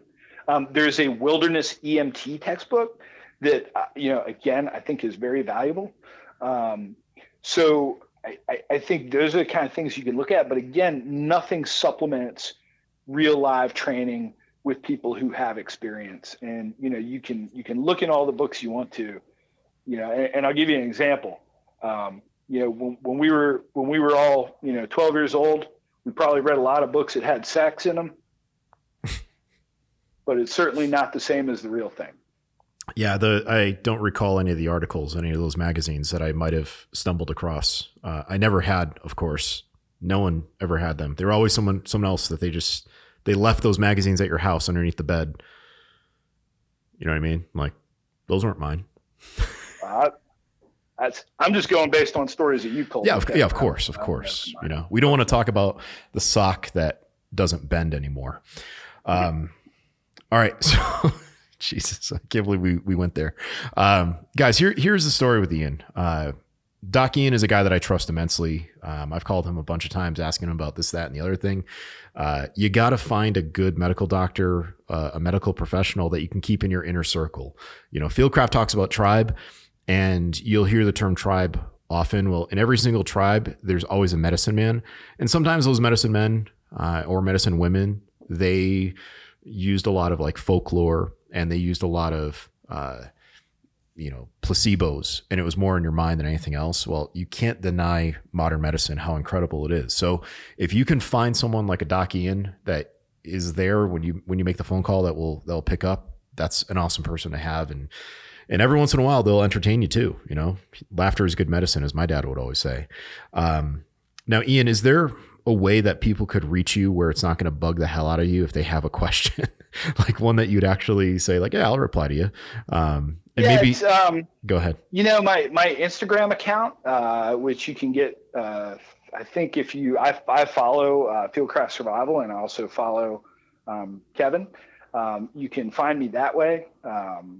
I think that's that's a real easy way for me to do it. Um, you know, I am really, you know, if, if you find me on Facebook, great. Uh, I really only use Facebook for um, a lot of the medical forums that I belong to with other surgeons. So I really don't respond to that other than you know the things that I do with other surgeons. Um, Instagram is really good for me. I think that's the way to do it. Um, and certainly, I look forward to um, some more experiences and, and having these conversations with, with you, Kevin. Um, I'm, I'm happy to come back and we can we can even drill down on very specific topics. Hog um, hunting. My experience with those. Yeah. Oh my God. I, I definitely want to go this year. um, but I, I, you know, there's some there's some really there, there's some stuff. You know, if people want help putting together their their personal kits, I'm I'm happy to do that. Um, you know, I, and I'll answer just about any question anytime. Um, so you know, I, I, may not be super fast. I do, you know, I do take care of patients and, um, you know, I'm, I'm medical director of a bunch of things. I'm president of the medical staff and that kind of thing. So I, I don't necessarily check my Instagram account every day. Um, but uh, I'm always willing to help. I'm here. Uh, you know, we have a great community of paramedics, first responders. I think, know, if you look out there at things like North American Rescue, which is on Instagram, um, they're really, you know, it's a good one to follow. Um, you know, there's just there's there's some really good stuff out there, um, and you know, I'm happy to help people find it. I'm happy to give advice, um, and uh, you know, I'm, I'm I'm here for that community. And Fieldcraft Survival is, you know, via you has always been really good to me.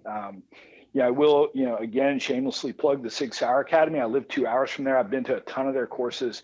It's an amazing group of professionals that uh, share the knowledge in the same way that I try to share my knowledge.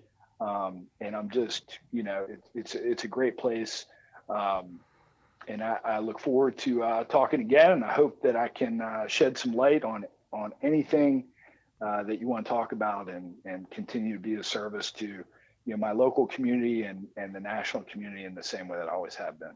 Awesome. Thanks so much, Doc. All right, guys. This has been the Fieldcraft All Podcast. This is Kevin Estela. Thanks for listening.